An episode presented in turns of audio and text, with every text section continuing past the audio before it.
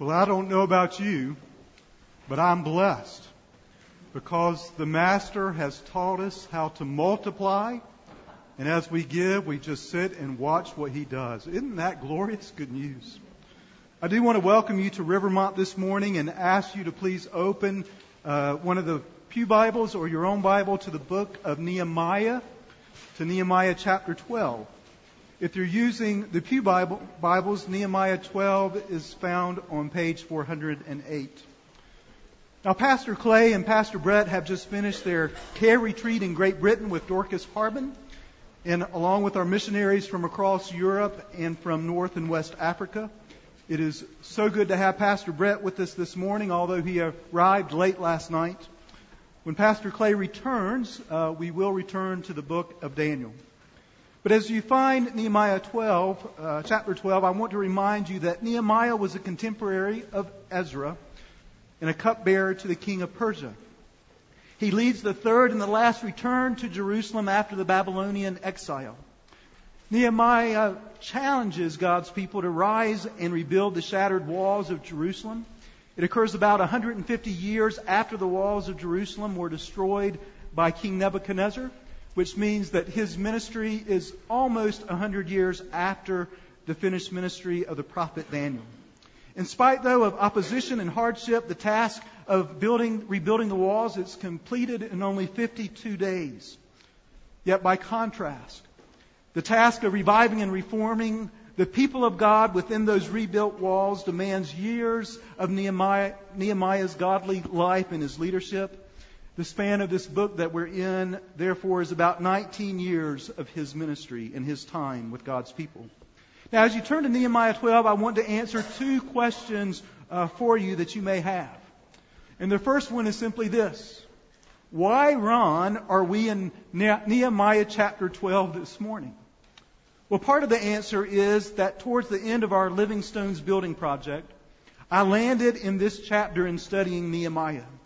I shared this passage during one of our staff devotional times earlier in this year, and then again with the Lynchburg staff of the Sports Outreach Ministry in response to their request to lead a staff devotion time following their transition into their new offices here in Lynchburg. This was about two months ago, two months ago today, in fact. These verses encouraged me greatly then, and I hope it encouraged them, and I hope now they will encourage you. But there is a second question from a broader observation from Nehemiah chapters 11 and 12. For if you read these two chapters of Scripture, you may wonder, why did God put these two chapters in His inspired Word? For these two chapters list a lot of very confusing, hard to pronounce names that are heads of families in Jerusalem, the priests, the Levites, the gatekeepers, and the temple servants various officials appointed by the king of Persia.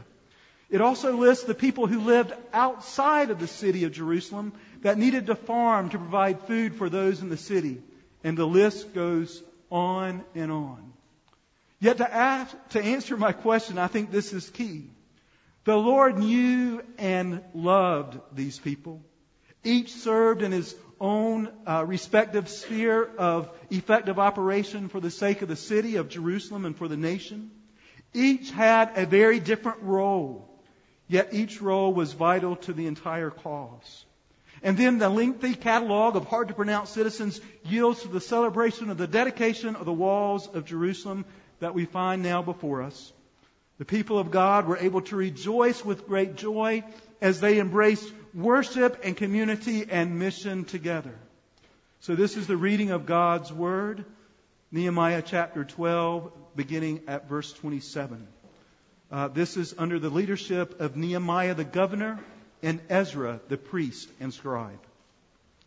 And at the dedication of the wall of Jerusalem, they sought the Levites in all their places to bring them to Jerusalem to celebrate the dedication with gladness, with thanksgiving, and with singing, with cymbals, harps, and lyres.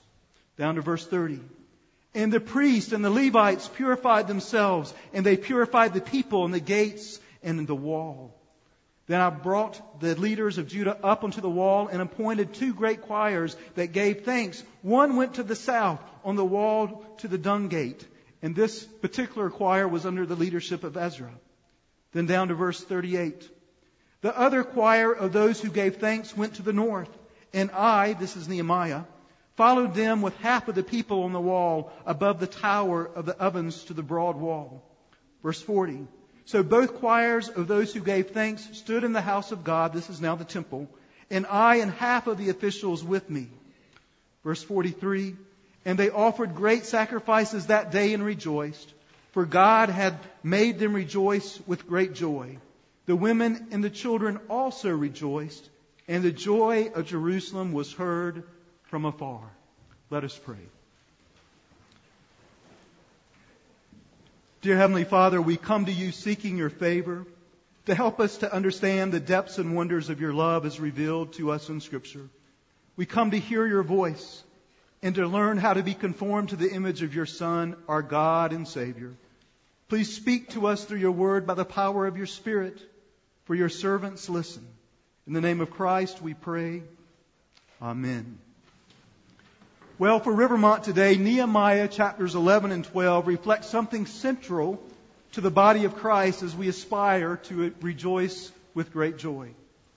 In the body of Christ, God gives each one of us in a multiplicity of different ways, yet every one of us, every part of the body, is vital for the overall functioning and the health of the body, the church. And of course, we know this from Romans chapter 12 or 1 Corinthians chapter 12 and Ephesians 4 from the Apostle Paul. Now, issues can develop in the body of Christ because, as Paul tells us in 1 Corinthians 12, the eye looks at everyone from the perspective of the eye only at times, and the hand views everything from the perspective of the hand at times. But the eye should value the hand, and the hand should value the eye. So here at Rivermont, we prayerfully seek to complement each facet of our ministries together in worship and community and in mission without friction or rivalry. We have multiple complementary ministries, but not competing ministries here at the church. As Christ's body, we long to rejoice with great joy, for joy itself becomes a witness to our friends and our neighbors in Lynchburg and the world. But there's something else that must be said here as we think about this chapter.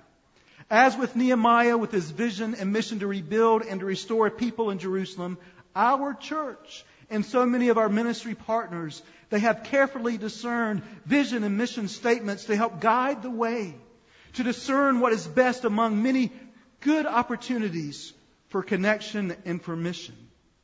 For Rivermont, our mission statement is right at the front of your bulletin each week.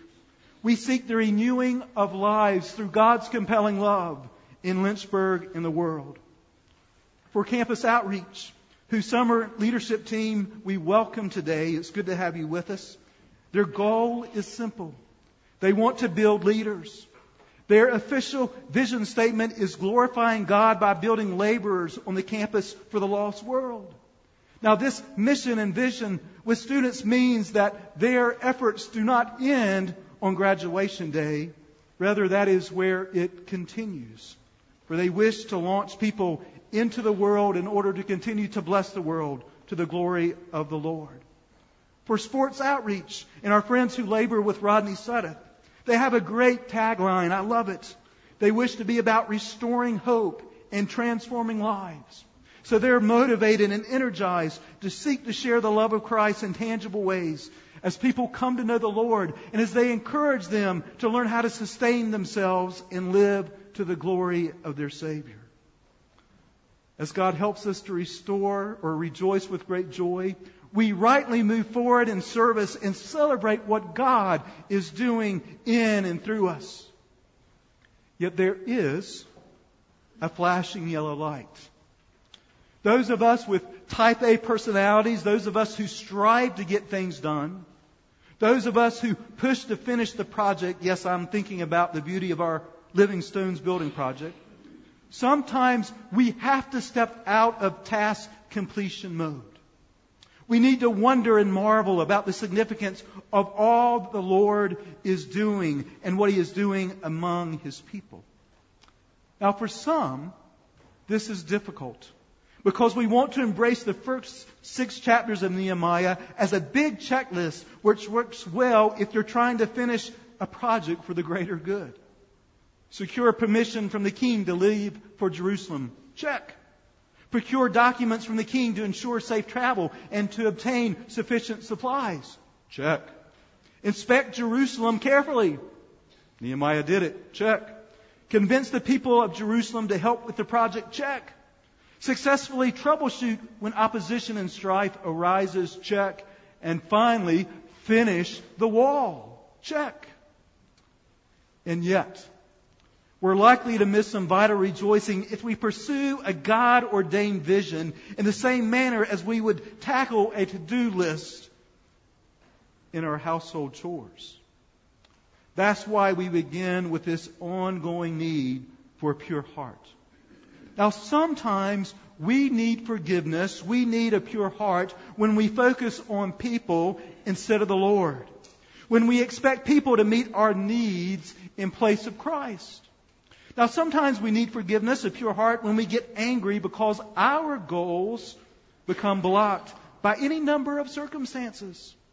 And yet, in studying the book of Nehemiah, another matter, of the heart begins to emerge. Sometimes we need forgiveness. We need a pure heart.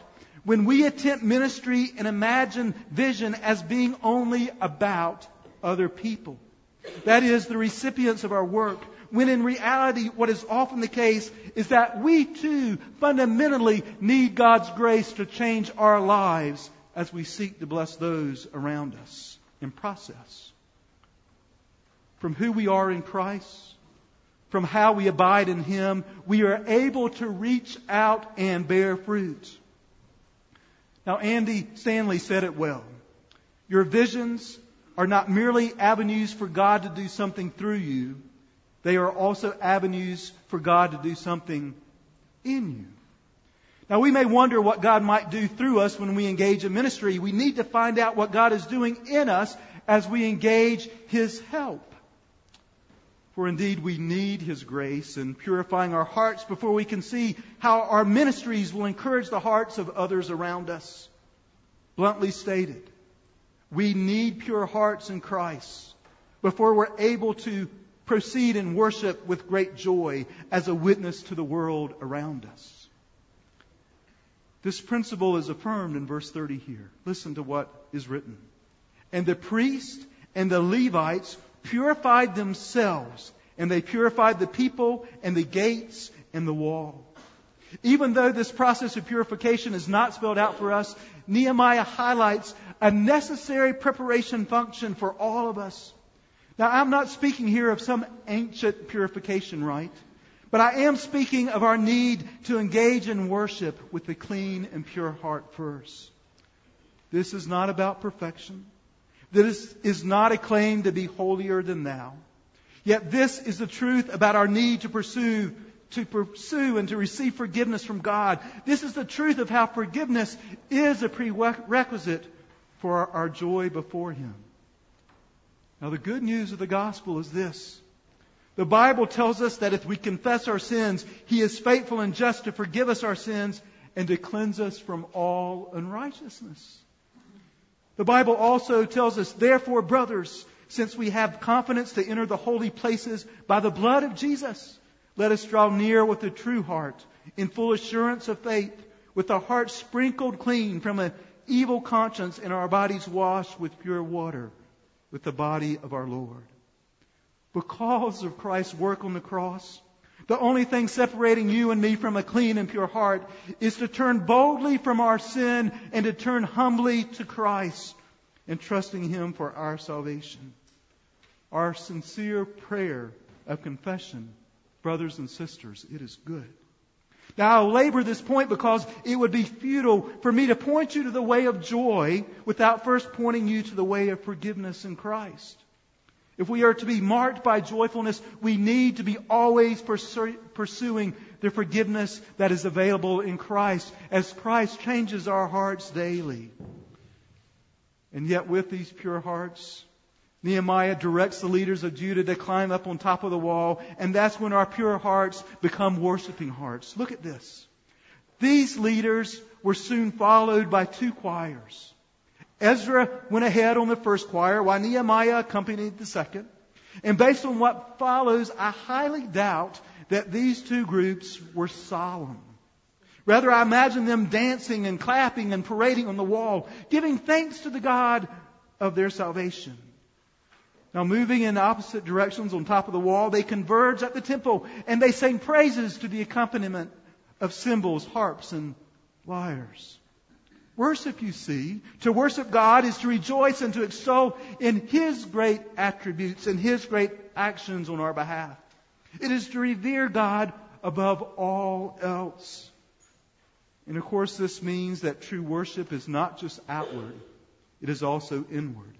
It engages the mind and the heart, the will and the emotions. And I just want you to think about the first two vows that our confirmation, confirmands that are now members, uh, adult members have made as they became adult members today. Listen to these two vows. Do you acknowledge yourself to be a sinner in the sight of God and without hope for your salvation, except in His sovereign mercy? Number two, do you believe in the Lord Jesus Christ as the Son of God and the Savior of sinners, and do you receive and depend upon trust and trust in Him alone for your salvation as He is offered in the gospel? Now, how does that impact our worship? Well, this is it.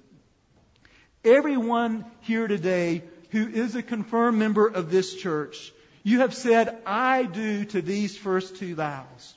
And if we really understand what these questions ask of us, and if we really mean I do sincerely from the depths of our heart, I think at least two things are going to happen for all of us.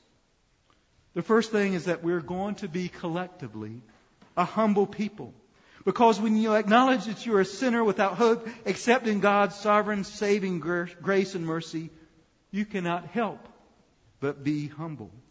You realize that God has graciously shown you His favor in forgiving your sins, and that realization of our need and God's graciousness in supplying that need ought to help us to be a people that are constantly humble before the Lord. Now, when I look out at you as a congregation, when I look out at the people of Rivermont, I see a beautiful people, an intelligent people, energetic and gifted people, people with enormous resources. It is true. Yet it is my hope that as time passes, more and more our friends and our neighbors in the people or in the community around us will also say, yes, they are a beautiful people, a talented people, a gifted people, but something else stands out. They are also humble.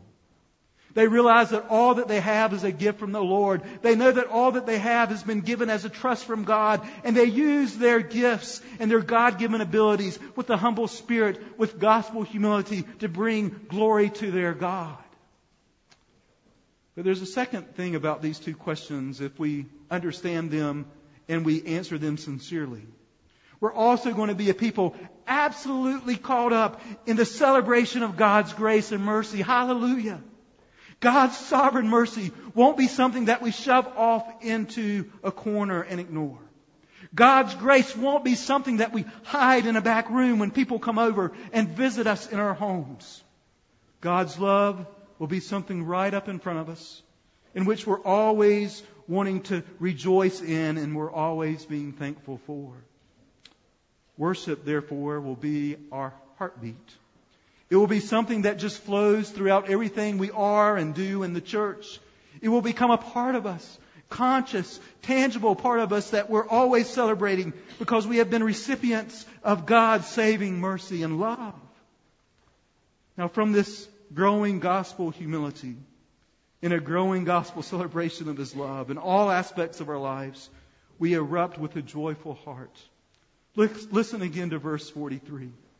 And they offered great sacrifices that day, and they rejoiced, for God had made them rejoice with great joy.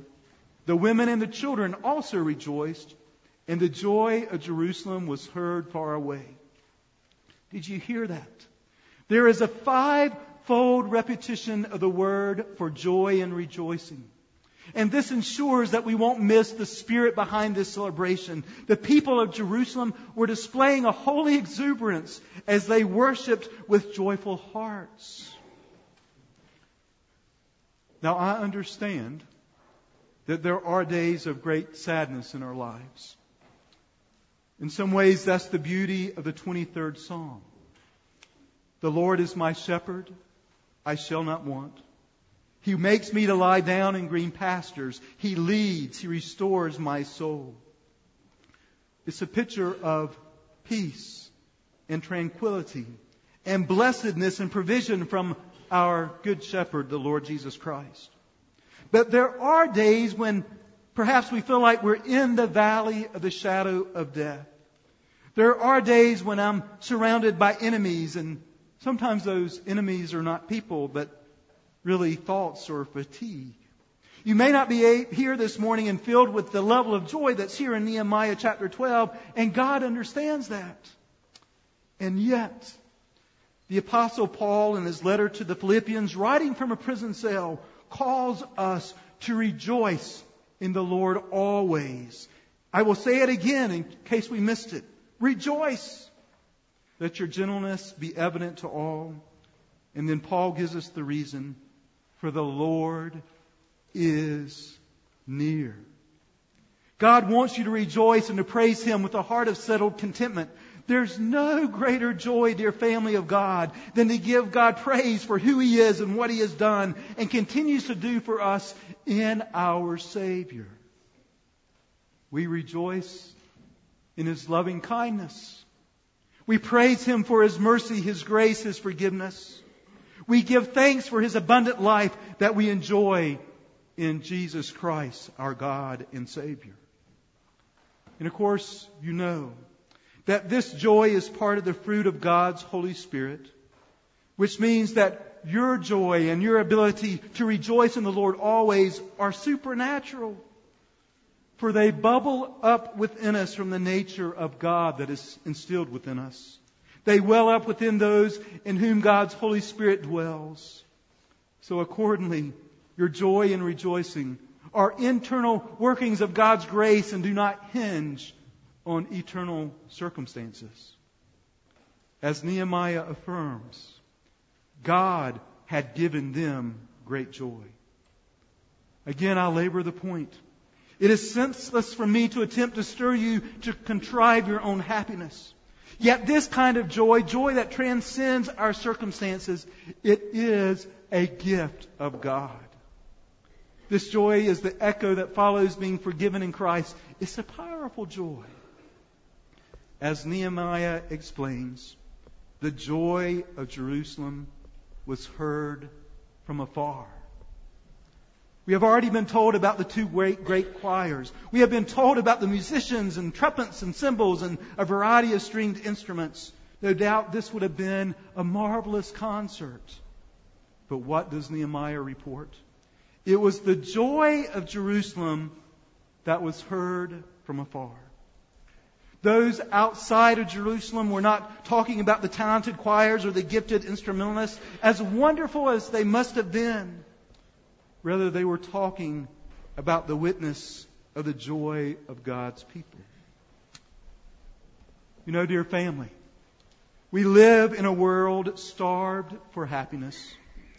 And in, wor- and in this world starved for happiness, authentic joy is one of the most persuasive attributes for us to offer as God's people, which means that we need to possess that in the depths of our soul.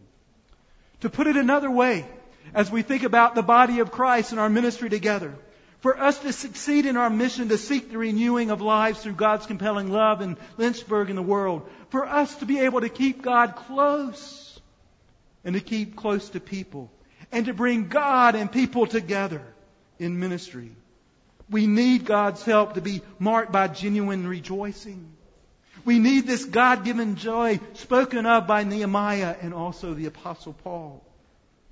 Beloved, if we are to witness effectively for Christ, may our joy be heard from afar.